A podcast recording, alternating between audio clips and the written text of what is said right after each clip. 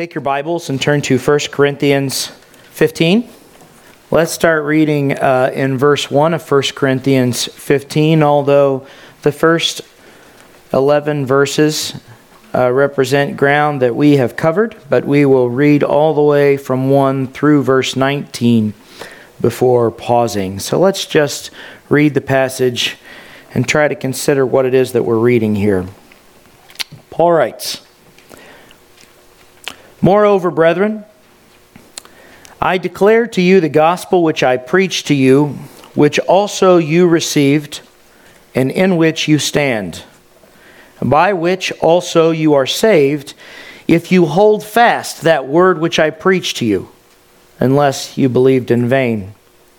For I delivered to you first of all that which I also received, that Christ died for our sins according to the Scriptures, that he was buried and that he rose again the third day according to the Scriptures, and that he was seen by Cephas and by the twelve, and that he was seen by over five hundred brethren at once, of whom the greater part remain to the present, but some have fallen asleep. After that, he was seen by James, then by all the apostles. Then, last of all, he was seen by me also, as by one born out of due time. For I am the least of the apostles who am not worthy to be called an apostle because I persecuted the church of God. But by the grace of God, I am what I am, and his grace toward me was not in vain. But I labored more abundantly than they all, yet not I, but the grace of God which was with me. Therefore, whether it was I or they, so we preach, and so you believed. Now, if Christ is preached that he has been raised from the dead, how do some among you say that there is no resurrection of the dead? But if there is no resurrection of the dead, then Christ is not risen. And if Christ is not risen, then our preaching is empty, and your faith is also empty. Yes, and we are found false witnesses of God because we've testified of God that he has raised up Christ, whom he did not raise up, if in fact the dead do not rise. For if the dead do not rise, then Christ is not risen. And if Christ is not risen, your faith is futile. You are still in your sins. Then also those who have fallen asleep in Christ have perished.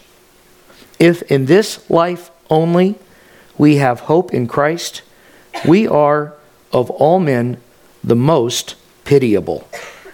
And that's as far as we will go this morning. So, Paul is building off of his great clarity of the gospel last week. Well, last week it was this is the gospel. It is not a complicated message. Jesus Christ was born into the world. He died according to the scriptures. He was buried. He rose again on the third day. This is the gospel. This is the gospel which I preached to you. This is the gospel that you believed. This is the gospel in which you have all of your hope. That was last week. Paul clarifies in verse 9 I am the least of all the apostles. I'm not worthy to be called an apostle because I persecuted the church of God, but by God's grace, because of the gospel that I've received, I have been made what I am, uh, this apostle of this message. And by God's grace, I worked very hard. And therefore, whether it was I who worked or they who worked, we all preach the same message, and this is what we believe. And now we get in verse 12 to the real crux of the matter. And the issue in Corinth seems to be that in this Greek city, there were many people identifying as Christians who were hanging on to the Greek philosophies. And the Greek philosophies, the ancient Greek philosophies, all the way back to the beginning, is that the flesh in and of itself, the body in and of itself is bad. The body in and of itself is not good, it's irredeemable. And whatever, you know, nirvana, whatever existence happens after this life, it is a spiritual existence freed from the corruption of the body. And then you have, you know, a Christian message that bears some similarity to that because, in fact, there are certain common elements in every uh, religious system, and that is we're not great people, we're not all good, we do bad things. The Christian message is also saying, no, the flesh is corrupted, but the Christian message is saying, the flesh will be redeemed. We will have a resurrection and new bodies. Well, it seems like there were those in Corinth who were embracing the idea that the flesh is corrupted and blending the ideas of a Christ Savior with a existence that would be with Jesus, but only spiritually, not physically, that there would be no bodily resurrection of the dead, because everyone who's Greek knows the body in itself is a cage. It's bad. We want to be free of it eventually. And that is what Paul is taking to task that idea that there won't be a bodily resurrection. Now, before we jump into the text, I want to make a preemptive point, or else this will seem very humdrum, I think, to many of us, because I don't think there is a great danger of those of us here this morning who identify as Christians.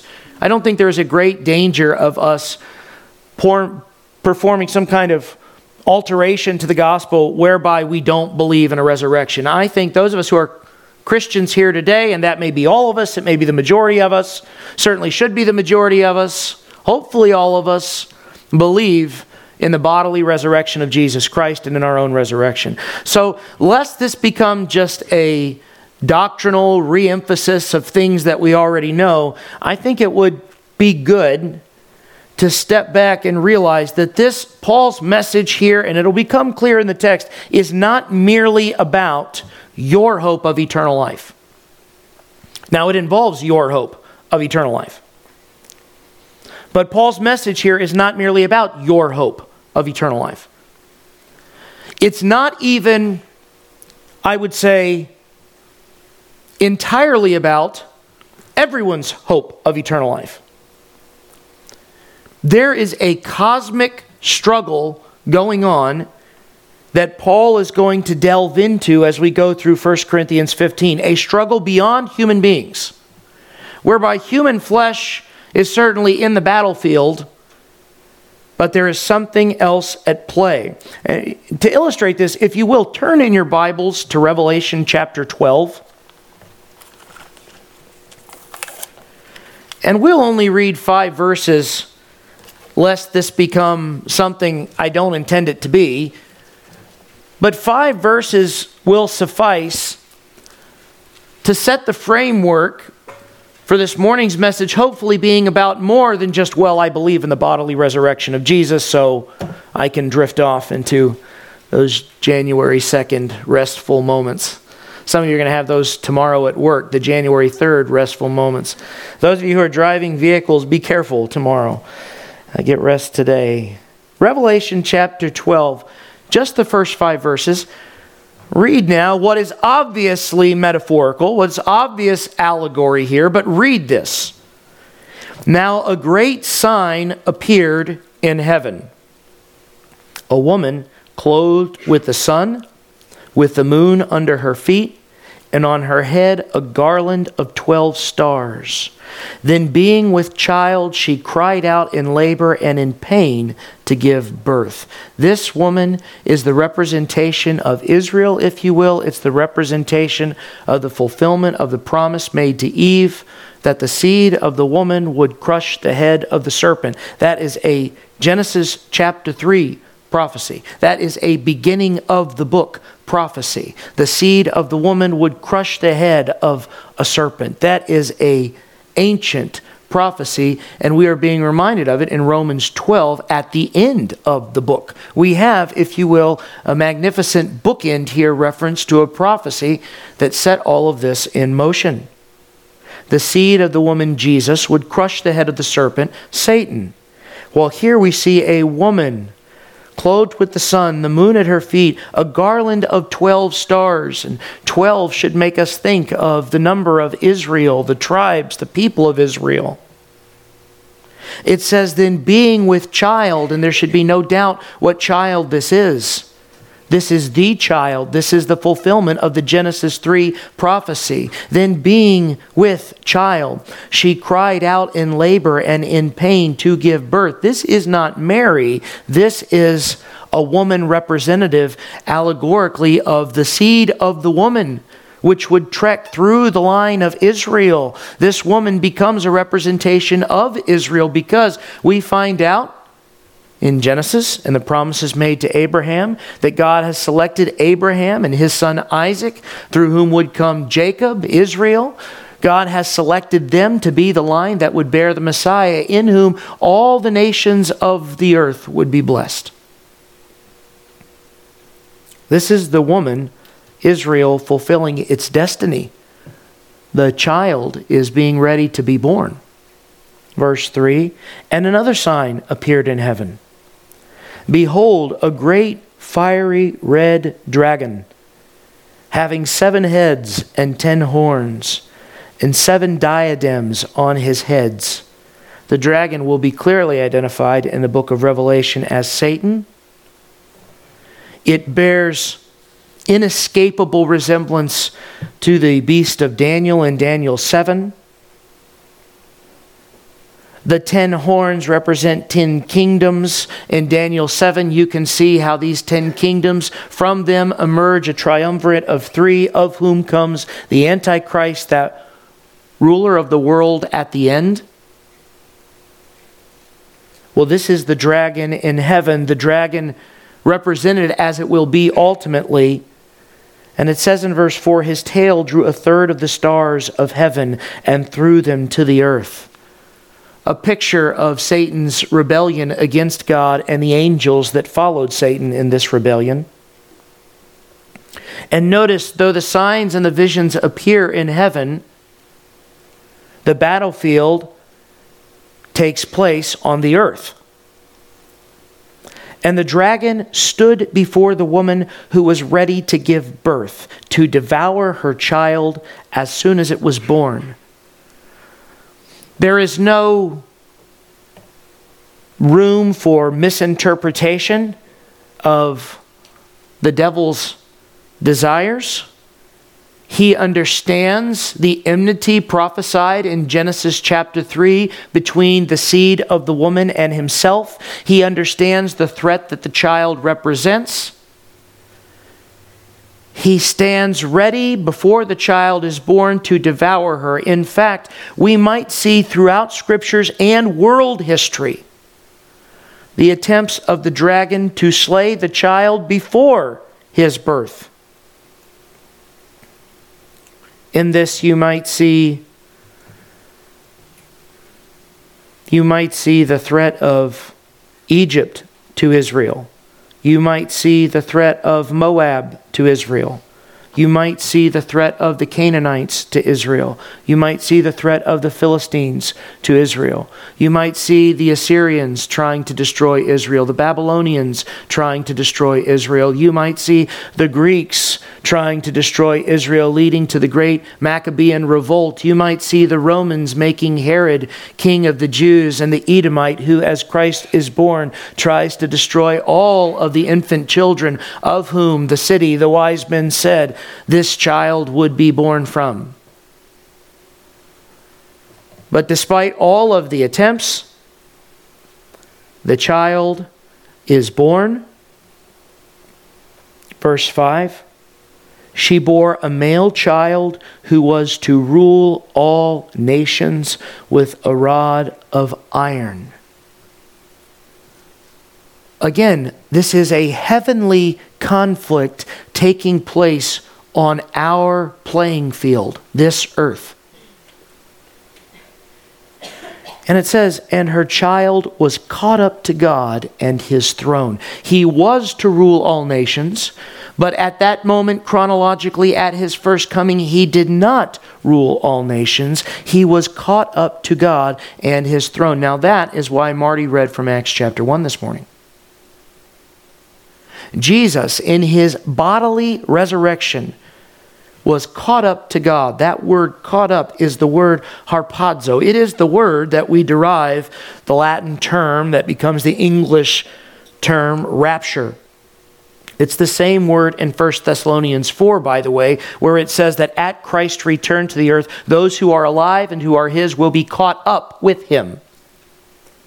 It is a reference for a bodily ascension to heaven, a bodily rise.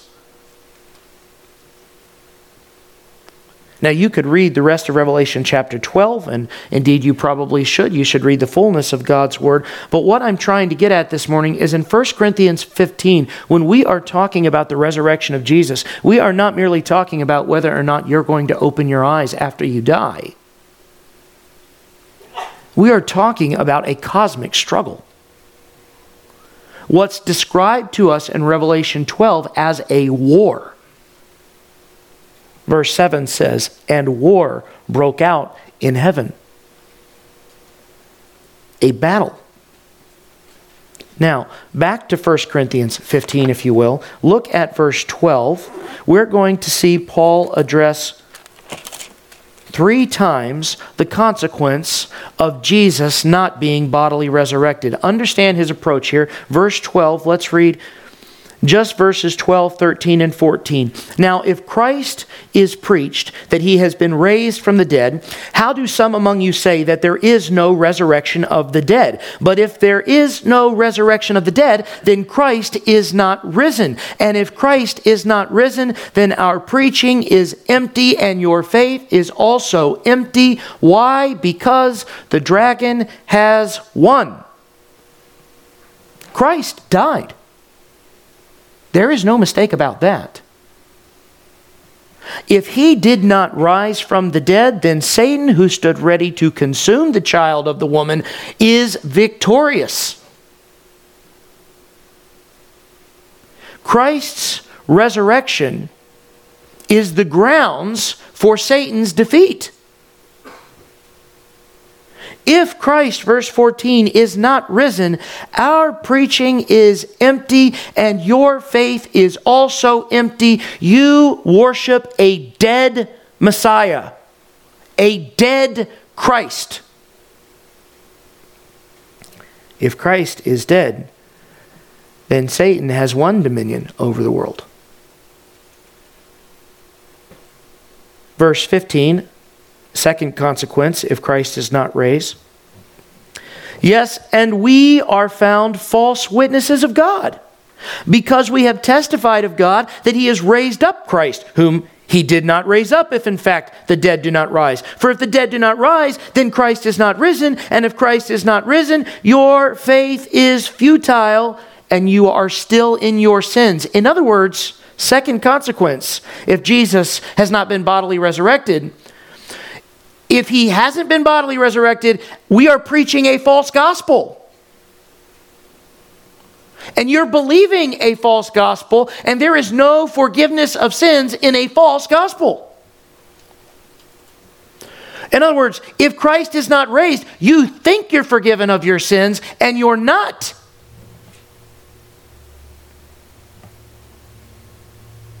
You are still damned. Second consequence. The third consequence, verse 18. Then also those who have fallen asleep in Christ have perished. Literally in the Greek, been destroyed. If in this life only we have hope in Christ, we are of all men the most pitiable. What a statement that is. If Christ be not raised, then we are of all men to be pitied the most. More than slaves, more than those who are abused domestically. If Christ be not raised, says Paul, we are of all men most pitiable. The falsehood that living a Christian life is just a good way to live anyway. If Christ be not raised, needs to be acknowledged. Maybe maybe, and this is not an, this is not accusatory, but it's meant to, to do a little evaluation. It's meant to think. You should think about this. Because Paul has just said something outrageous. I mean, you're a Christian. Paul's a Christian. He's just said if Jesus is not raised from the dead, then we are of all to be pitied. So I think that's worth evaluating. So I think this is worth thinking on for a second. There is a temptation in even an environment like ours, and I know people talk about the persecution of Christians in America, but if we're honest, the persecutions of Christians in America right now today are relatively light. Not non existent, but relatively light. And it would be possible, it's been possible, it remains possible for Christians today to perhaps carve out a life for themselves that is morally aligned with God's Word, but not all that sacrificial.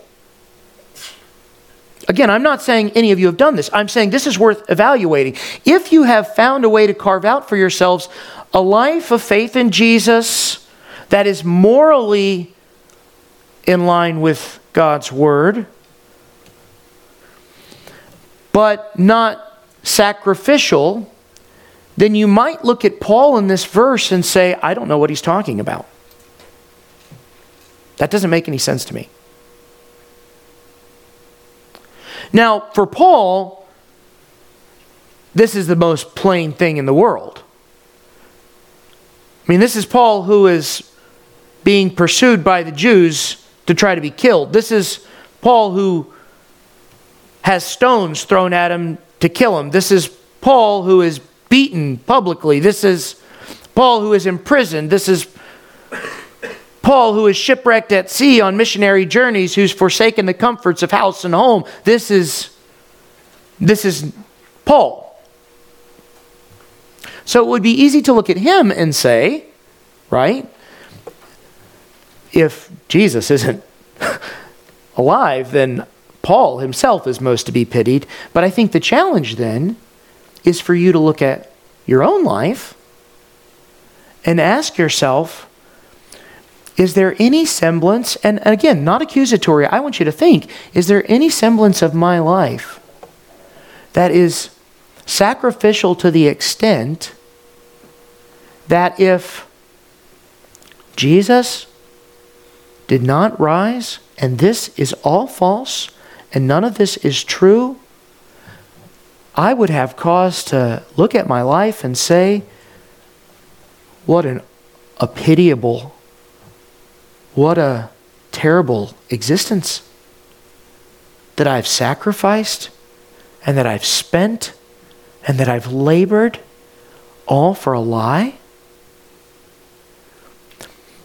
I think that's worth considering. For Paul, it's just a statement of fact. Now, don't misunderstand me. I'm not trying to say you should feel guilty if you're happy or you should feel guilty if you have a family or a home. That's not the point. But Christians are called to live as living sacrifices to God. If there is no daily sacrifice, if there is no living sacrifice that is costly enough to you to make you think, let me tell you something, if this is all wrong,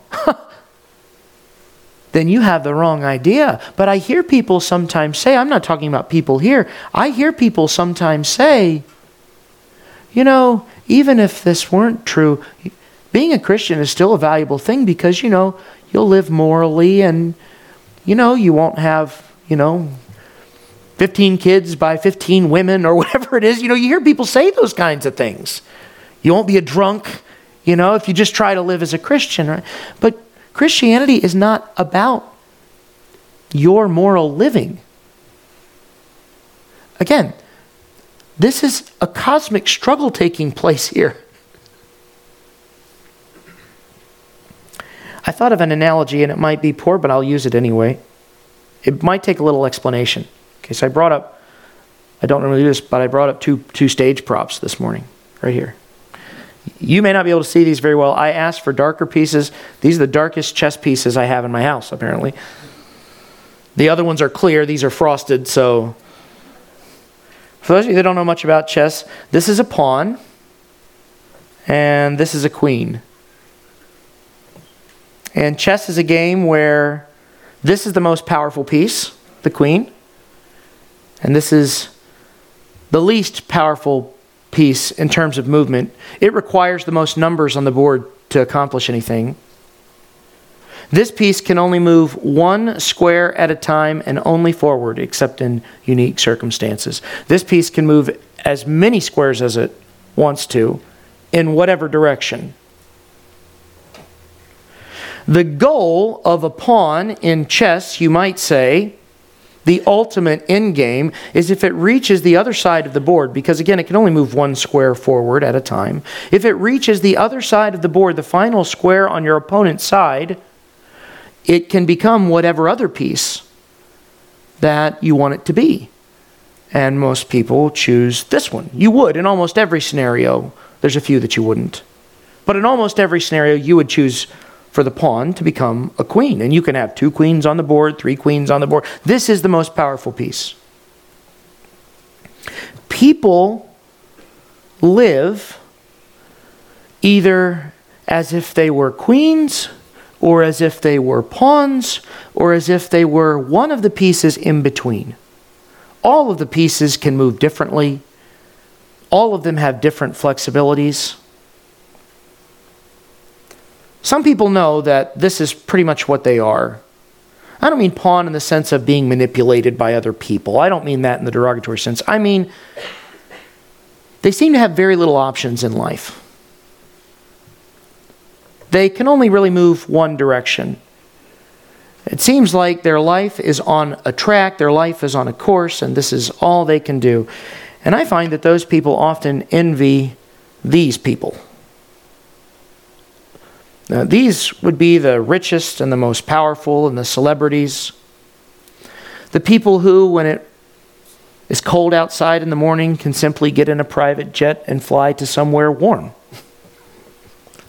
They don't need to consider the cost, they don't need to consider the consequence. They can simply get up and move as far as they want in whatever direction.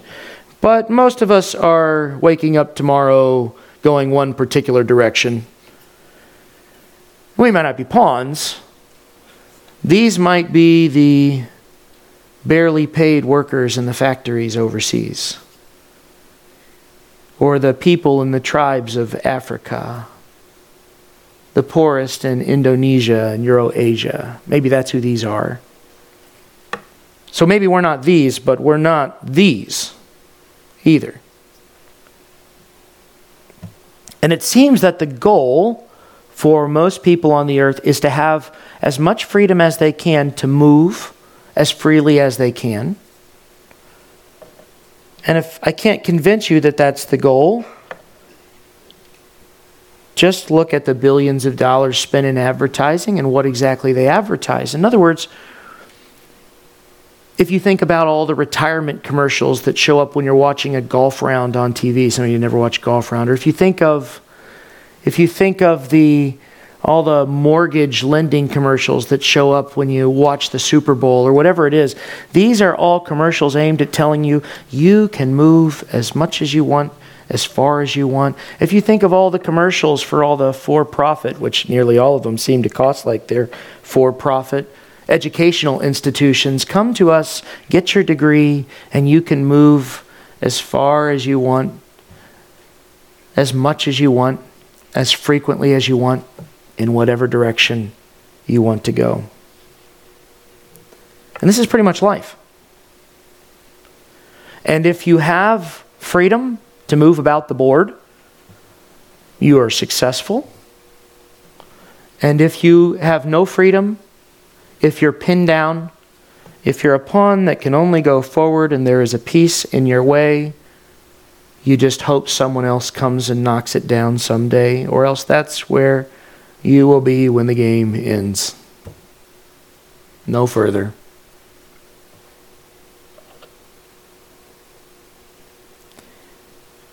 But it's all an illusion because the real master of both the pawn and the queen alike, I think, is the game itself. Because the game ultimately ends, and the pieces are wherever they are. And it's a relatively small board when you think about it. Chess is an 8 by 8 grid, 64 spaces.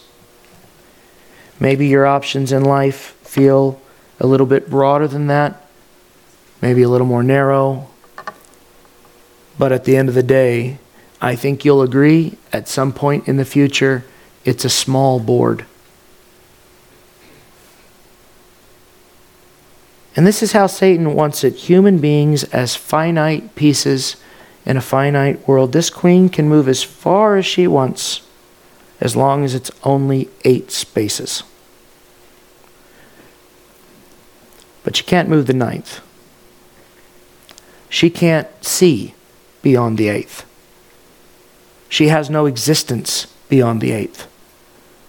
It might as well not even exist to her because her world is this little box. Human beings as finite pieces in a finite world where Satan can manipulate, and that's exactly what he does. I read it on New Year's Eve. I'll read it to you again here. You once walked according to the course of this world, according to the prince of the power of the air, the spirit who now works in the sons of disobedience, among whom also we all once conducted ourselves in the lusts of our flesh, fulfilling the desires of the flesh and of the mind and were by nature children of wrath, just as the others. This queen is just as the others, all the other pawns. Because the game will end, and she will stop, and it's all over. This is Genesis 3:22. Man has become like us, knowing good and evil, lest he take of the tree of life and live forever. And then God walls him off from fellowship with the Almighty. He walls him off from the garden. He walls him off from a tree of life. And his world becomes some version of an 8 by 8 grid. Oceans, mountains, trees, it's all beautiful. Islands, it's very lovely. It can be a wonderful place. But it is coming to an end.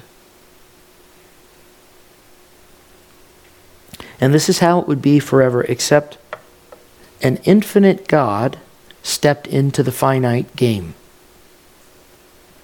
He stepped in as one of these pieces. I think this one represents it a pawn.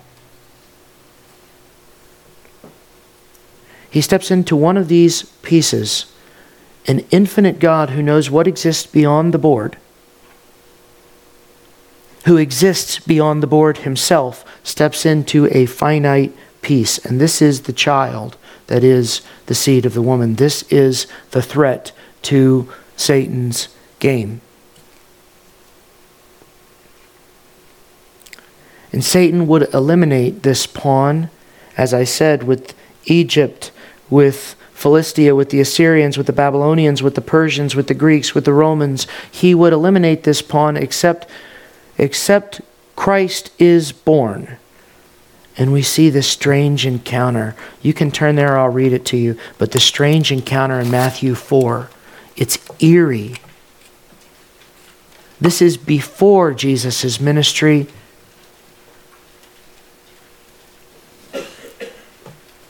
Immediately following his baptism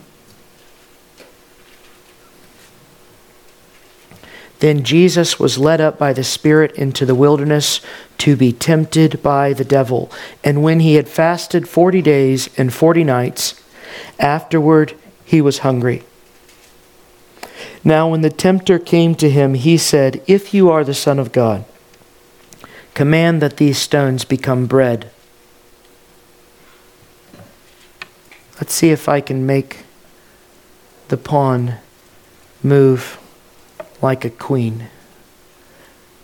Let's see if I can make Jesus chase after his desires like every other man. He's hungry, he's fasted, he's spent 40 days in the wilderness.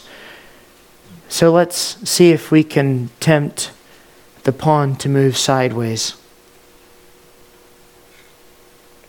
But he answered and said, It is written, Man shall not live by bread alone, but by every word that proceeds from the mouth of God. In other words, man is not supposed to follow his desires, but by he's supposed to follow the path of God, the word of God, the command of the Lord. That didn't work. Verse 5 Then the devil took him. And you see, just imagine that. This shows the way that the infinite God has stepped into finite man. Satan transports this being. Then the devil took him into the holy city and set him on the pinnacle of the temple and said to him, If you are the Son of God, throw yourself down, for it is written, He shall give his angels charge over you, and in their hands they shall bear you up, lest you dash your foot against a stone. If you are the Son of God, if you are the child that was to be born, then show the world. Jesus said to him, It is written again, You shall not tempt the Lord your God. And again the devil took him up on an exceedingly high mountain and showed him all the kingdoms of the world and their glory, visions of all the peoples in all places, Satan's vast power. And he said to him, All these things I will give you if you will fall down and worship me. I will give you the entire board if you will confine yourself to it. If you will confine yourself to the board, I'll give it all to you. Satan's goal is not merely to rule nations or worlds. His ally is death. Jesus says to Satan and of Satan, he was a liar and a murderer from the beginning. Then Jesus said to him, Away with you, Satan, for it is written, You shall worship the Lord your God, and him only shall you serve. Then the devil left him, and behold, angels came and ministered to him. Satan would bargain with Jesus to confine him to the board, to get him to move according to his desires, to get him to move selfishly, and Jesus will not budge off the path that the Father has set him on. In John 5, this is Jesus' description of his life. Three verses from John 5. Jesus answered and said to them, Most assuredly I say to you, the Son can do nothing of himself, but what he sees the Father do, for whatever he does, the Son also does in like manner. This will not move but by the Father's command. That's what Jesus did that you and I can't, that you and I couldn't. If you and I could do that, we could have climbed up on a cross and given our life for the rest of the world. We are not righteous, but Jesus can move only at the direction of the Father. Verse 20 of John 5 says, For the Father loves the Son and shows him all things that he himself does, and he will show him greater works than these, that you may marvel. For as the Father raises the dead and gives life to them, even so the Son gives life to whom he will. This is Jesus explaining why he moves the way that he moves. He is not merely trying to get his own desires, he is breaking the board. He is breaking the perimeter, the confines of death. He's giving the factory worker in China not the ability to be a queen. That's what Satan would do. Be jealous of the queens. Be jealous of the Americans. Be jealous of the richest. Be jealous, be jealous of the powerful who can move and do whatever they want. That's not Jesus' hope to the pawn. His hope to the pawn is believe in me, I will break the board and give you eternal life beyond all of this.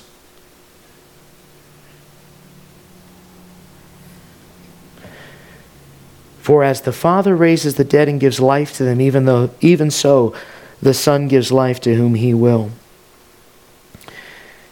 Jesus came to break the game. He did not merely do what he wanted to do, he did only as God commanded. And so we strive to follow him. We do not live doing whatever we like. If this does not lead to eternal life, then we should be pitied more than all others.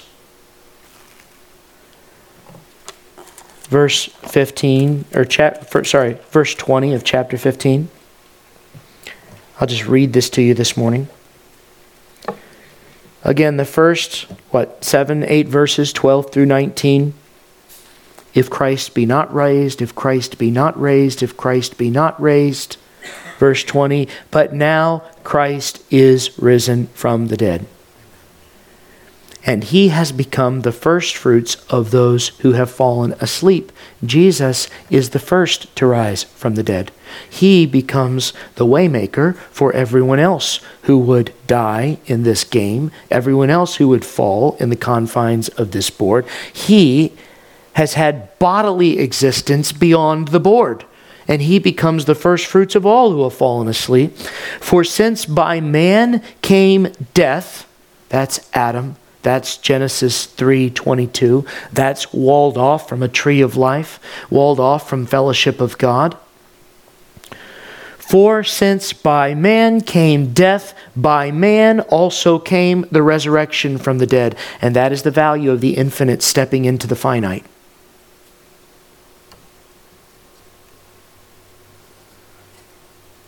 For as in Adam all die, even so, in Christ all shall be made alive, but each one in his own order. Christ, the firstfruits, afterward, those who are Christ's at his coming. Then comes the end at his coming when he delivers the kingdom to God the Father, when he puts an end to all rule and all authority and all power. It is not merely talking about earthly kings and kingdoms. It says, For he must reign till he has put all of his enemies under his feet. The last enemy that will be destroyed is death. For he has put all things under his feet. But when he says all things are put under him, it is evident that he has put all things under him. Him is accepted. In other words, God in Christ will rule forever and ever, and no longer will we be constrained. But Christ has risen. That is good news for you and I. When you think of your faith, and when you think of the role that you are to play in this world, you should acknowledge, first of all, that you have one. You have a role. Jesus knew what that role was. He lived according to that role. It required great sacrifice. When you think of the choices that you make, you should think more than simply moral obligation. You should think of yourself as a follower of the one who has beaten the game. You should think of yourself as one with the responsibility then to live in those footsteps, to follow that path.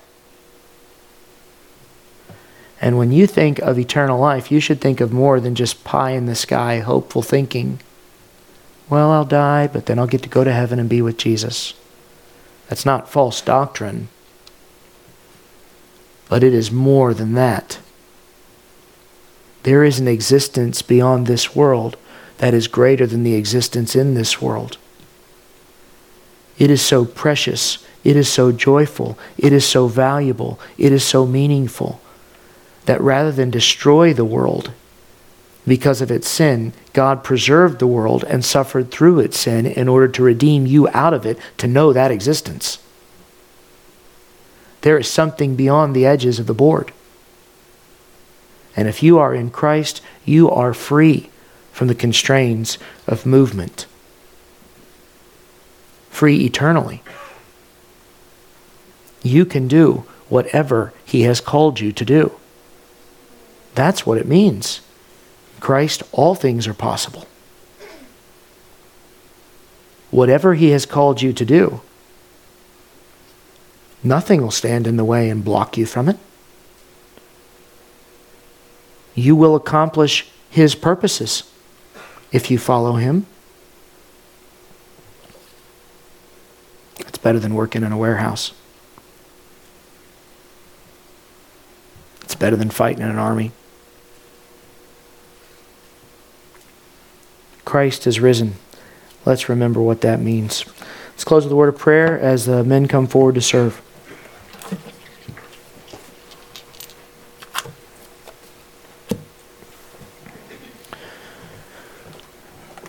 Father, thank you for the work of your Son Jesus, who suffered so much,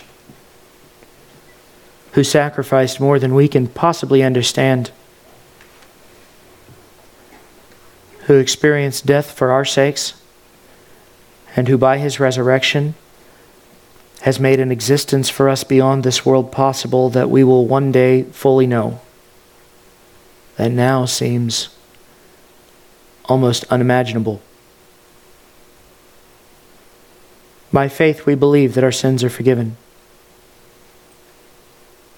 By faith, we know that we're your children. Thank you for letting us come together to celebrate this. It's in Jesus' name that I pray. Amen.